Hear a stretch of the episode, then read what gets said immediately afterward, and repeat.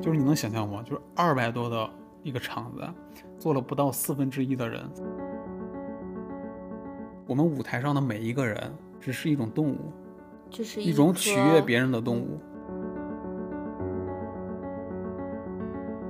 Hello，大家好，欢迎大家在周四早上准时收听我们的《琉璃巷五十号》，我是石晨，我是白白。今天这期节目呢，我是想给大家做一个汇报。就是说，上上期的时候，我跟大家提到过一次活动，就是说我要参加一个我们公司举办的一个主题活动。很不巧，我是那个主持人，所以这样子的一个经历呢，我就想把我的一个感受给大家分享一下。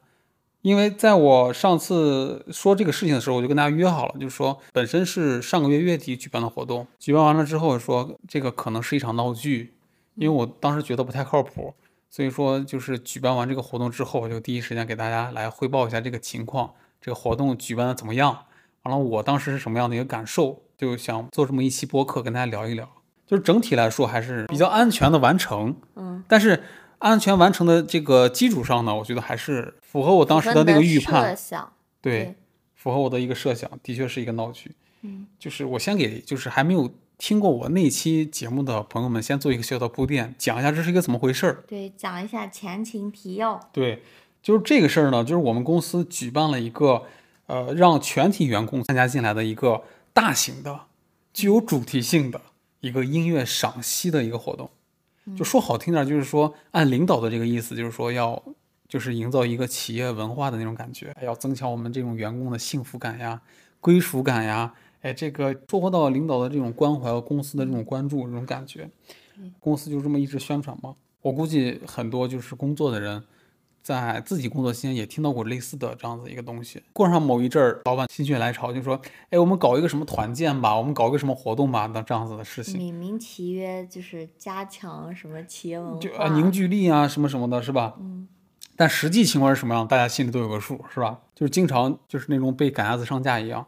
就是不得不参加一些陪老板笑的一些活动，很不巧，我呢就是被选中当主持人了。因为我除了被拉去节目之后，我还得负责去念稿，去串联所有的节目。再强调一下，被安排，对，就是在没有征得我同意的情况下被安排。是不是就是《桃花坞》里边那个被被 push 的那个？实际生活中你没办法，就是在。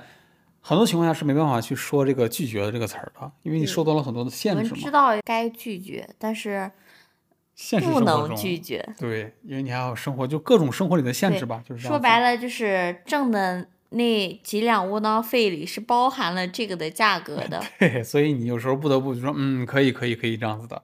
就是你知道，就是我这个嗓子多多少少还是有一点那个咽炎的，就是我很排斥长时间说话的。嗯，长时间说话的话，我会。这么磕一下嗓子，对，虽然没有痰啊，就是嗓子会痒痒那种感觉。如果有这种经历的朋友，可能体会到这种感觉。所以我并不是特别喜欢，就是在台面上讲话，或者说在那种直播的那种场合下去侃侃而谈，因为这样大概率会让我就是变得比较难堪一点。所以我内心里当时并不想去当这个主持人。然后你是怎么当上这个主持人的？就是被迫，直接通知。别同事，哎，你去当主持人完了，还有谁也来当主持人？当时我们俩听到这个消息的时候，是一种懵逼的状态。就你们两个都是直接被通知的。对，因为我们当时是在做着自己的工作的，然后直接被通知，哎，那那谁谁谁，你们过来就是看一下这个稿子。我们当时，哎，这跟我有什么关系呢？是吧？我是表演其他节目的啊。后来才慢慢的去悟出来，哎，你是要当这个主持人的。才知道哦，原来如此的那种哦，就是当时都没有跟你们两个说你们两个人要当主持人，而是先把你们两个叫过去看稿子。他就写了一个大纲，就说我们这个节目该怎么串，怎么怎么怎么着。我们俩就挺郁闷，就说给我们俩说这个事儿干嘛？从来不明确的说哦，你是要担任这样的一个角色的，让我们有个心理准备，怎么怎么着的，而是直接的进入到工作的一种状态。哦，就当时你们两个还不知道，哦，我是要担任主持人这个角色。对，所以就已经在跟你们讲主持人要做什么工作了。所以就是说赶鸭子上架，就是把你逼到这一步了，你就让你无法拒绝那种感觉。就差不多，我们这个活动从领导提出的这个想法，一直到我们举办完毕，差不多经历了一个月的时间。这就在上个月底的时候结束了，我也被迫的参加了一个节目，完成了这一次主持活动。这背景情况大概就是这么个情况。就是我在上一期也说了，这个活动组织的时候呢，就是一塌糊涂的，没有组织，没有计划，没有人员，没有配合，就是在这种什么都没有的情况下呢，我们这种一线的员工啊，就是被这个活动的组织者呢，就是硬拽到一块儿去完成这些节目，去完成这些筹备的工作。就是相当于你们在你们的本职工作之外，对，又多了一份这样的一个任务。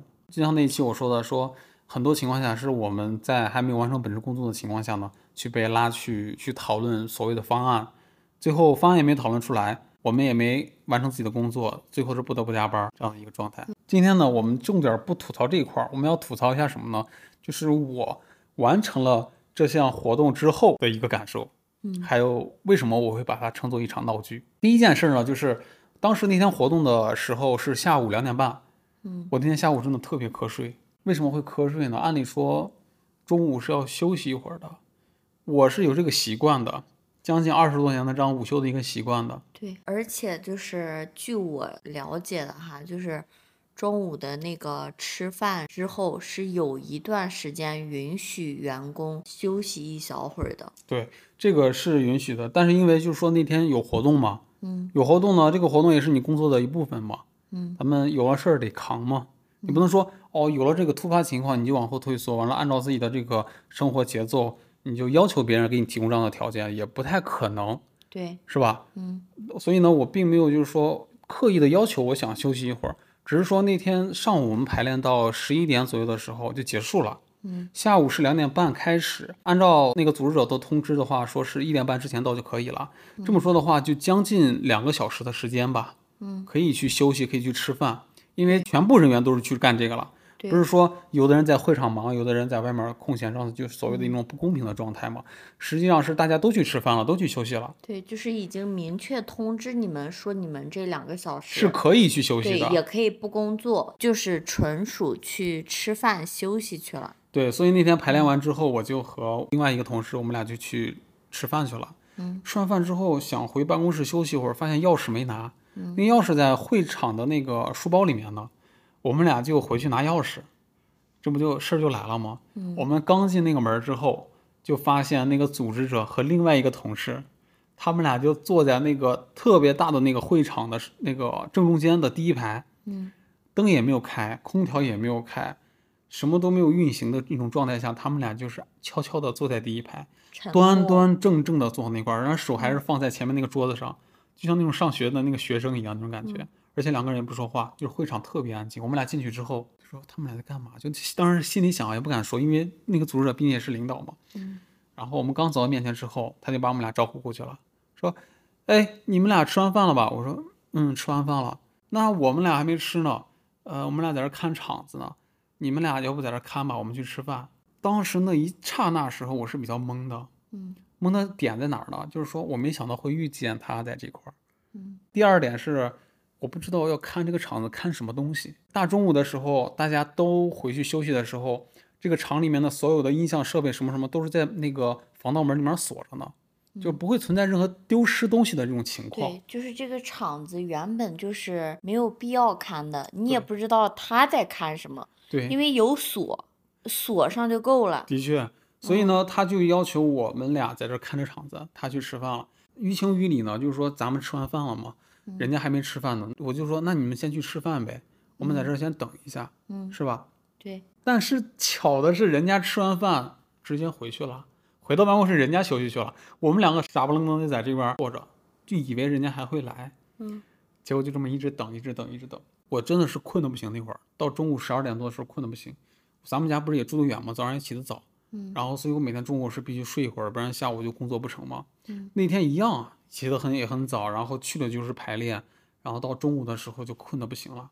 嗯另外一个同事就是说呀，你下午还要主持的，你要不回去休息一下吧，别下午在台上念错什么词儿什么的哈。对，所以呢，我就跟这个朋友，我就表也非常感谢人家理解嘛，嗯而且在征得他的同意的情况下呢，我说那我回去休息一下，这还没完。回去了之后，这位活动的组织者人家休息完了，就是我刚趴了差不多五分钟的时候就被叫起来，干嘛呢？过一下主持人的稿子，里面改哪些词，改一些句子怎么着的，你把我揪过去了，我就站他旁边，哦，这个应该怎么怎么弄，怎么怎么弄。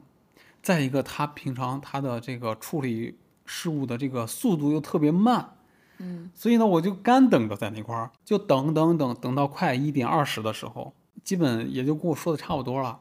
说差不多之后，我说还睡什么睡呀？一点半让过去呢，是吧？然后就说到会场吧，会场还清静一点，起码都是我们这个一起创作节目的这些朋友，而不是跟这个组组织在一块儿，让人难过嘛。所以那天下午在上台之前的时候，我还在那打哈欠呢，我就困得不行，真是害怕自己念错了，在台上尴尬的就是我，而不是别人。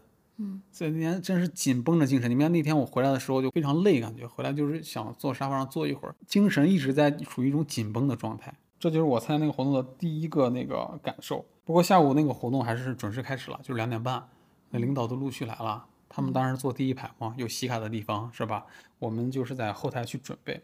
这个时候就出现了第二个比较有趣的事情，就是这个场面特别的尴尬。虽然说我们是个小公司吧，举办这个活动的。人数也不是特别多，找的这个场地也不是特别大，嗯，也就是二百多个座位，二百多个座位坐满了吗？原来设想的是让各个部门都要来参加的，嗯，但是呢，我们后台有一位同事是负责签到的，在距离开场前五分钟的时候，完了到后场跟我们说，说现场大概来了也就五十多个人，这五十多个人是包含所有演职人员的，加上你们，对，还包括我在内的嗯，五十来个人。对，就是你能想象吗？就是二百多的一个场子，坐了不到四分之一的人，三十多个表演的人，二十个观众，二十多人，十几个领导，对吧？就是实际来的这个同事几乎是没有。其他人为什么不来呢？他们就是从当天的上午就开始陆续请假，就是工作离不开岗位。没办法过来，怎么怎么着？因为他毕竟是在工作日去举办这个活动嘛。对啊，人家确实有自己工作，那工作就是离不开。而且有的工作是他是靠他自己绩效嘛，如果他今天不做这个事情的话，他是没有工资提成的，所以他不可能去牺牲自己的时间来参加这样一个所谓领导看中的一个活动，他更在意他下个月能拿多少钱嘛，对对吧？嗯。所以当时就一个同事就调侃说，今天这个活动啊，台上的人比台下的人还多。也不知道这个活动办给谁看的，就是特别冷清那种感觉。我自己反正觉得很尴尬，我不知道领导是怎么想的。我其实觉得领导就是无非想要一个举办这个活动的这么一个照片，对，证明自己哎，就是他也有他的领导，对吧？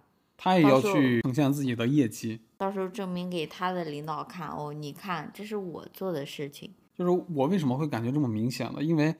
我和另外一个主持人，我们是登台频次最多的一个演员嘛，嗯，所以我们站在舞台中央的时候看的是最清楚的。除了前两排有人以外，后面从第三排开始就个别人，嗯，然后再往后面就没有人，就非常空全场。那也挺好，你俩主持不紧张。就是这个活动就感觉就是给第一排的领导去举办的，萝卜白菜都没有摆满下边。说的好听点呢，就是说啊，举办这个活动，就像之前说的说。我们要培养一些企业文化，是吧？增强员工的这个归属感和幸福感。但实际情况呢？说白了就是给他搞政绩的。对，没有人会有这样的感觉的。就你们就是陪人家玩的。是的，就是满足领导的一个娱乐的需求的那种感觉。也不能说是满足他的娱乐的需求，就是满足他的业绩需求。他肯定有这方面的考虑嘛？对啊，要不然他拍照干嘛？拍视频干嘛？另外一个事情，我告诉你。就是除了说这个人稀稀拉拉的空荡荡的，如果是可以理解的话，下一个事情就理解不了。就是我和另外一个主持人，我们不是频繁的上台嘛，去念那个主持人词。我发现这个第一排的领导啊，坐了七八个领导，没有一个人是看我们的，都在低着头，要不就是歪着头，要不就是窝着身子。有玩手机的吗？有玩手机的，要不就是撑着脸。就是七扭八歪的，没有一个人是作证的，就更不要说有一个人来嫖我们的这些节目了。嗯，我当时就有一种感觉，我不知道我应不应该有这种感觉，或者说是我有没有权利去产生这样的感觉，就是我没有被尊重。我在公司作为一个小小的员工来说，我值不值得他们的尊重？当时是我最大的一个强烈的感受，就是说我们这一批人在舞台上，这一批人辛辛苦苦准备了一个月的这个节目。又是加班去完成平时的工作，又是准备舞台的节目，又是筹备这个所有的一些物料啊、材料啊，又是背台词啊，就是我们做的这一切的东西是为了什么？当时我一瞬间我在舞台上念那些主持人搞的词的时候，我的脑子就在想这些事情，就是我在干嘛？最关键的是，这个活动的确是这些领导提出来的，但是现在没有一个人正眼的去看这场活动。我有一种更加极端的一种想法，就是说，我们舞台上的每一个人，只是一种动物，就是一种取悦别人的动物。就是一颗棋子。棋子还有点价值，嗯，我们的价值是什么呢？都不值得他们去看一眼。那时候我真的会感觉自己就是一种动物，一种马戏团的动物。就我觉得他们其实还是就是要那几张摆照片拍的照片，对但是又不能直接跟你们说，我就是要这张照片。他还要把这个过程还要推动一下。对，就是我们来摆拍一下，他又不能明说。其实如果他只是跟你们说说哦，来我们摆拍一些照片什么什么的，就是你们其实也会配合的。就跟当时我想起我大学时期的一件事情，嗯我大学时期不是班长吗？嗯然后当时我们系里要求我们每隔一周还是反正就是有一个指标，就是你要开这个班会。但是我们当时就尤其是你知道到期末的时候，嗯，特别忙。大家对大家根本没有空，搞什么活动啊，对想。对想听你来开这个班会，或者说去配合搞一些什么活动。对，然后当时呢，我们就想了一个办法，我就说，哎，今天下午大家统一在哪个教室几点钟的时候 集合一下，对对，吧？集合一下。我提前往黑板上写好字，大家就坐在下边就配合一下就可以，带个什么本儿啊、笔啊的，对，过来，反正都复习，都有带这些东西嘛，你们就过来一下，就是走路花五分钟，拍照花三分钟，就是 配合一下，对就好了。就大家就其实还是很理解的。如果是这样的话，还真愿意配合。但是如果你实际是这样的一个目的，但是呢，又是在消耗别人的一些精力和时间，别人真的无法去接受这样的东西。对，就是其实我能理解你们的这个领导，他是因为快到年终，年终，就是中间那个中年终考核了嘛，嗯，他需要交一些东西去汇报，就是他这么拿着你们去溜是不太合适的。但是你要这么想的话，你又觉得哦，人家是领导，人家是给了你钱的，你就又会想，哦，那他给我的这笔钱里边，我就是要做这个工作的，这就是我的工作。对，但是呢，当初应聘面试的时候，不包含这一项。对他又没有告诉我这是我的工作范围，啊，就这件事情就很很不明确。倒也不是说面试的时候就告诉你我们不会举办活动这样类似的事情吧，对，只是说如果你想把这套戏演全的话，你那就就每一分每一秒你就演一下。对，因为你当初搞这个活动的目的，你跟员工说是，哦，我们要搞一些什么什么归属感，到最后就是您所谓的要搞的一些什么企业文化和要给员工的归属感，到了最后的时候，员工上台表演节目，甚至都不配你抬头看一眼。是的，我不知道你们在搞什么所谓的归属感。是的，就是实际上大家的感受都是一种抵触感。对，就是好歹你好歹你演戏演全了，就是人家又不是小孩子，小孩子还能看懂呢。何况一批成成年人站在舞台上真的和傻子一样。对呀、下一个事儿还会让人无语，什么事情呢？还有比这无语的？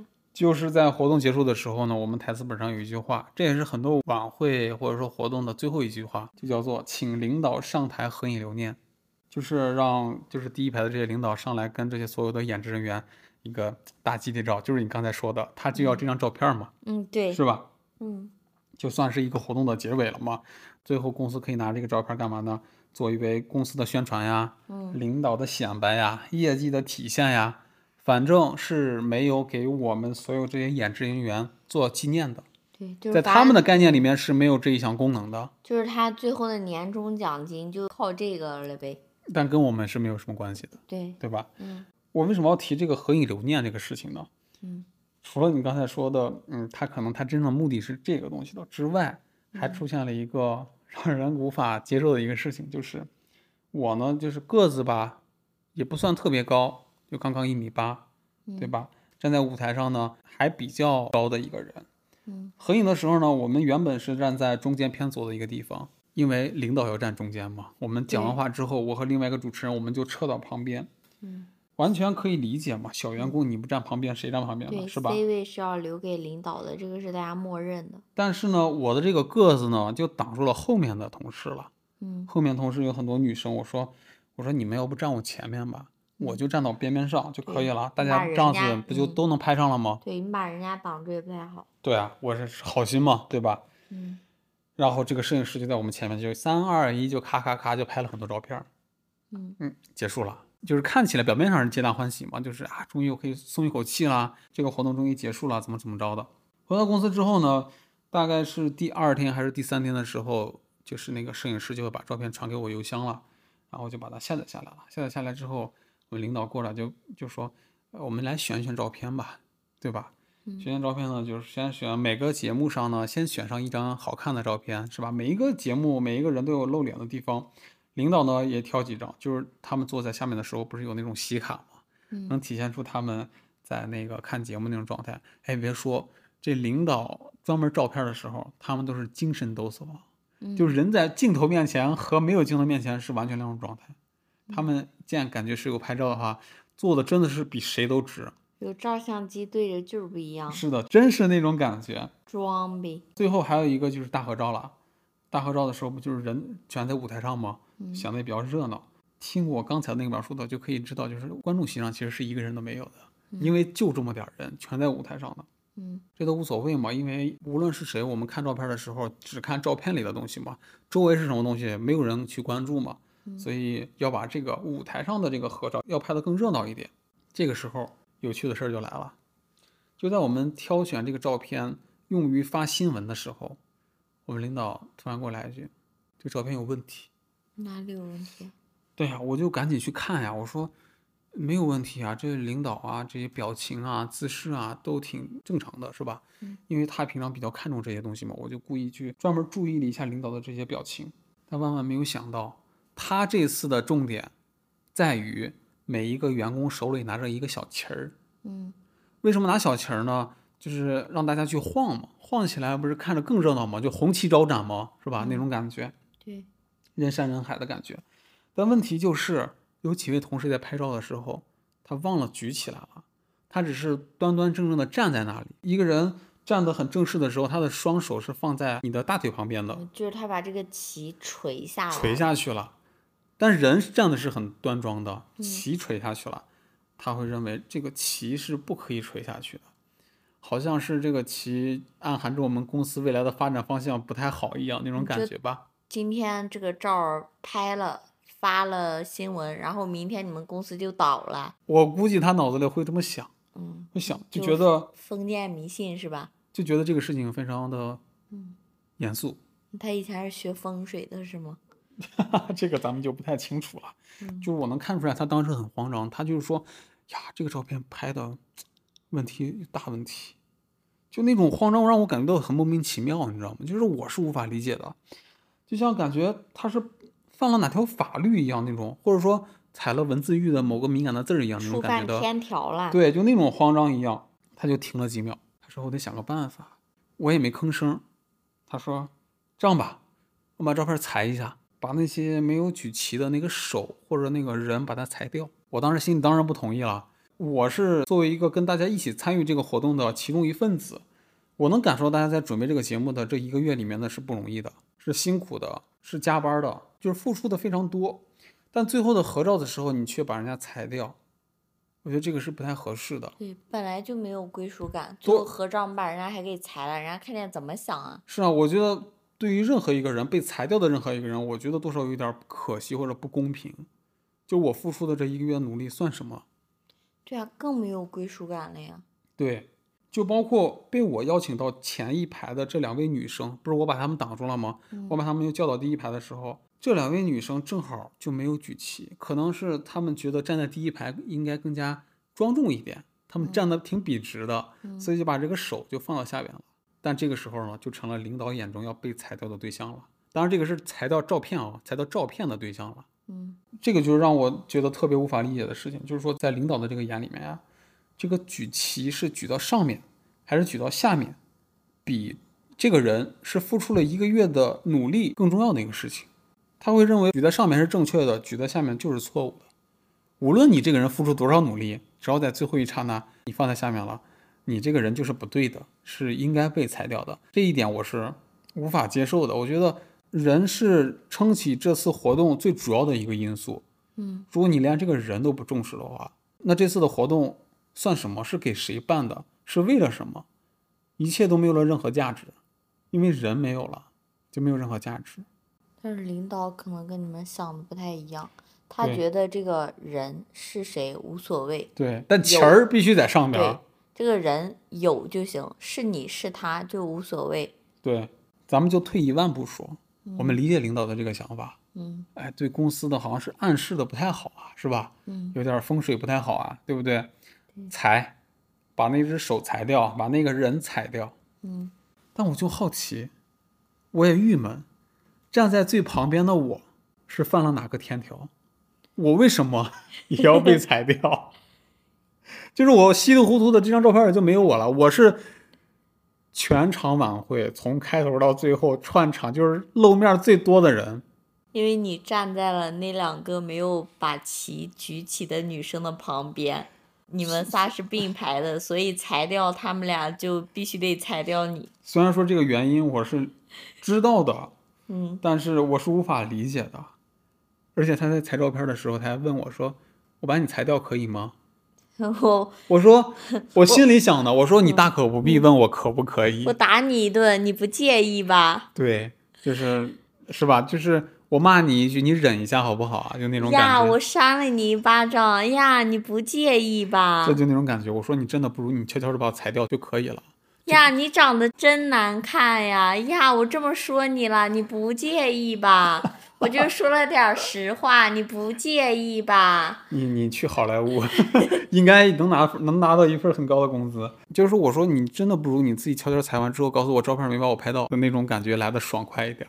就是你你期待我回答什么呢？你期待我回答说不可以吗？或者说，你就直接自己把照片儿裁掉，然后过来跟你说说啊，那个谁谁，因为我们这个照片就是上面这两位同事，他这个旗垂下来了，我觉得他这样寓意不太好，对公司这个寓意不太好。然后呢，我就把你们。都裁掉了，你站在他的旁边，就光裁掉他们也不行，我就把你也裁掉了，什么不好意思，怎么怎么，你就你就这样来两句，这这个过程也没有，这个过程的确也没有。也可以啊、对吧？就是他这个过程也没有，我就说他没有，嗯，本身我被裁掉这个事情我就无法理解，最后你连解释的一句话也没有，这个是更不理解的一个事情。第二天呢，就是新闻也出来了，我自己也去看了，嗯，和前一天的这个所有的沟通是结果是一样的，就是说就是我这次活动没有嗯我，那个图，你不是也给我看了吗？嗯，就是我就说句题外话，就是我不理解他为什么把那个图片要裁到人家的裆那儿啊？不只是裆，就是你没有看右边儿哦，那个谁，那个嗯是半块脸，哦，半张脸，半张脸，半面人，对，就是另另外半面咋了？见不就是了人。就那种感觉就特别的伤心吧，就是，就听到这个时候的人，肯定会有人就是说，不就是个照片吗？没拍到就没拍到了，没必要生气，对不对？其实说生气也谈不上，就是说感觉这次活动啊，从领导提出来到筹备过程，到准备环节，到完成这项活动，一直到新闻发布，说实话，每个人都付出了挺多，而且是在不愿意的情况下，是在没有完成自己本职工作的情况下去配合你完成了这项活动。我觉得其实如果是刚开始的话，可能你也不会计较这么一件小事，是因为这么长时间以来，在公司已经待了好几年了，就大家普遍反映的一个情况就是，员工没有归属感，是的，就是长时间积压的这么一个情绪。在一个小事情上会爆发出来的那种感觉。对，就是因为所有的事情都是这样的。就这个事情被裁掉的这个事情，和之前我们刚开始说的，领导是希望增加员工的归属感，希望培养我们企业的文化，现在听起来就非常的讽刺。因为这场活动你会发现，彻彻底底的没有我了。对，那你参加这场活动是干什么的？对我就是我就不知道自己在干什么。对呀、还有就是这场活动是算你们的绩效吗？也不算啊。完全是用爱发电的，每一个人都是用爱发电的。对呀、所以说，为什么我这个这期播客开始的时候，我会毫不犹豫的把它定义为闹剧呢？因为整场活动里每一个环节都充满了讽刺。其实工作中这种情况还挺多的，慢慢你说习惯吗？也习惯了，只是这次呢拿到了这种台面上，就把这个事情给放大了，而且看得更加明显了。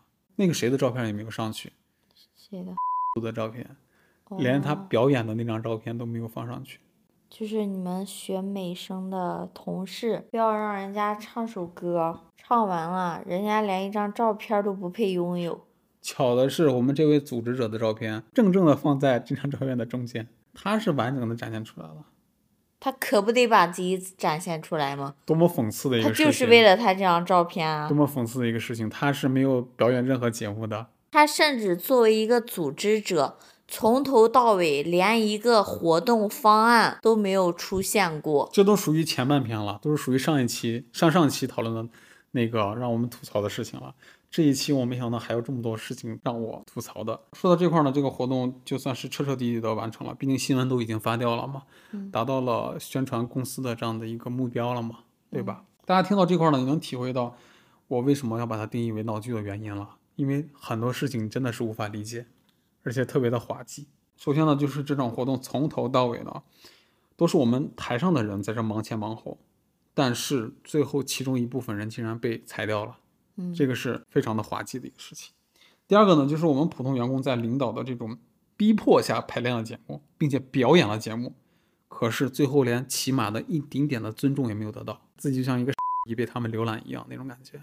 最后一个呢，就是特别冷清的这个现场，给我的感觉就是像小孩过家家一样，就是可笑当中呢带有那么一点愚蠢。小孩过家家可比你们好玩多了。我小时候老过家家，那可能我们只剩下愚蠢了就。对，就很愚蠢。而且小孩过家家一点都不愚蠢。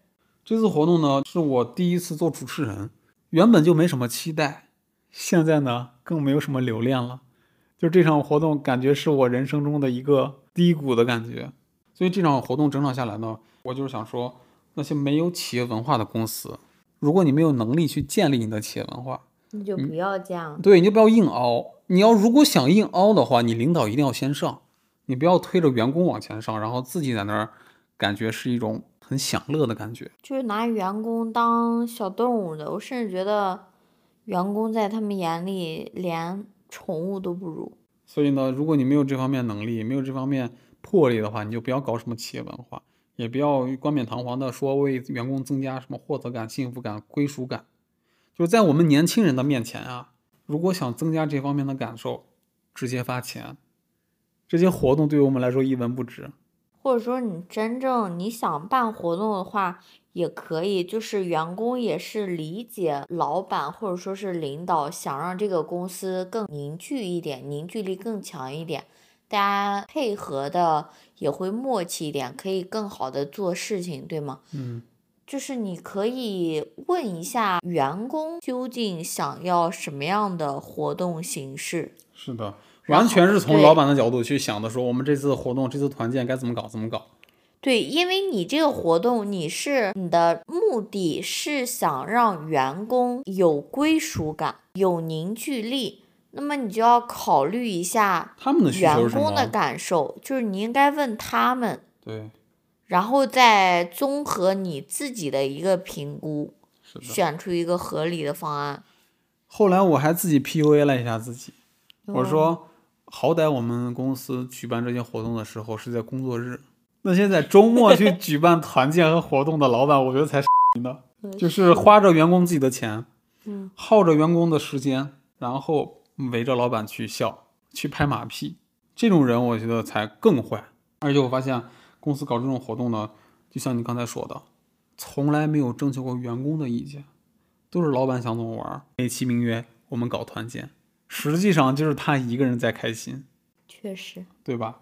就是你自己实际上没有收获任何一个东西，然后把员工搞得还挺累。嗯哪怕你就说，哎，我们去爬个山吧，嗯，好歹我也收获了两个小时健康运动。所以嗯说什么团建，呃，能增加这个员工的幸福感，我觉得真是屁话，这种东西一点幸福感都增加不了，那得看是什么样的团建。真的太难了。这种像顾中医这种还是可以的。顾老师就是有有有有的人可能不知道顾老师，顾老师的微博叫营养师顾中医，他是一个营养学的科普博主。然后呢，他在微博上就会问他的粉丝说，哪里好玩啊？哪里好吃啊？对，说大家期待的团建形式是什么？会问一下网友的意见。然后给他们公司自己搞团建。对，最后的最后，我再啰嗦两句吧。嗯，就是说关于主持人这个经历，因为就像刚才说的，我真的没有想到自己能做主持人，这也能证明我们公司实在没有什么人才了，然后，把我揪上了。从某种角度来说呢，也是一次难得的经历，但是我不想再经历的经历。所以说这次活动唯一可以说得上算是一件可以值得被提起的一件事情呢，就是我在主持的过程中呢，证明了一下我的这个二级甲等的普通话还是可以的，讲的起码很清楚。以前在大学考这个普通话证，我不知道它有什么用。最近搞这次活动，我才发现，原来我这个比较标准的普通话也可以被拿来当主持人用。我忽然想起来上次我们邻居带的那个女生问我：“你是不是东北人啊说我呀？？” 说我，啊，说你东北你说话怎么一股东北味儿呢？东北话最好学嘛。但是我普通话也是二级甲等啊。嗯，可能有时候不注意的时候说，你要刻意的说，肯定是标准的。大家现在听这个播客，应该是比较标准的普通话了。OK，这就是我要给大家汇报的最近一次活动的经历，也算是给大家交一份作业吧。如果你有类似这种赶鸭子上架的这种经历呢，也希望能在评论区看到你的留言，分享出你公司又好玩又可笑的事情，顺便吐槽吐槽你那个 老板，求求他们没事儿别搞团建了，别折磨我们了。以上呢就是本期内容的全部内容了，可能比以往的时间要稍微短一点，算是一个生活里的小插曲，算是交了一份作业。希望这期播客能呢陪伴大家度过一个快乐的周四，远离那些虚假的活动，多多挣大钱。今天就到这里了，我们下周四再见，拜拜。恭喜发财！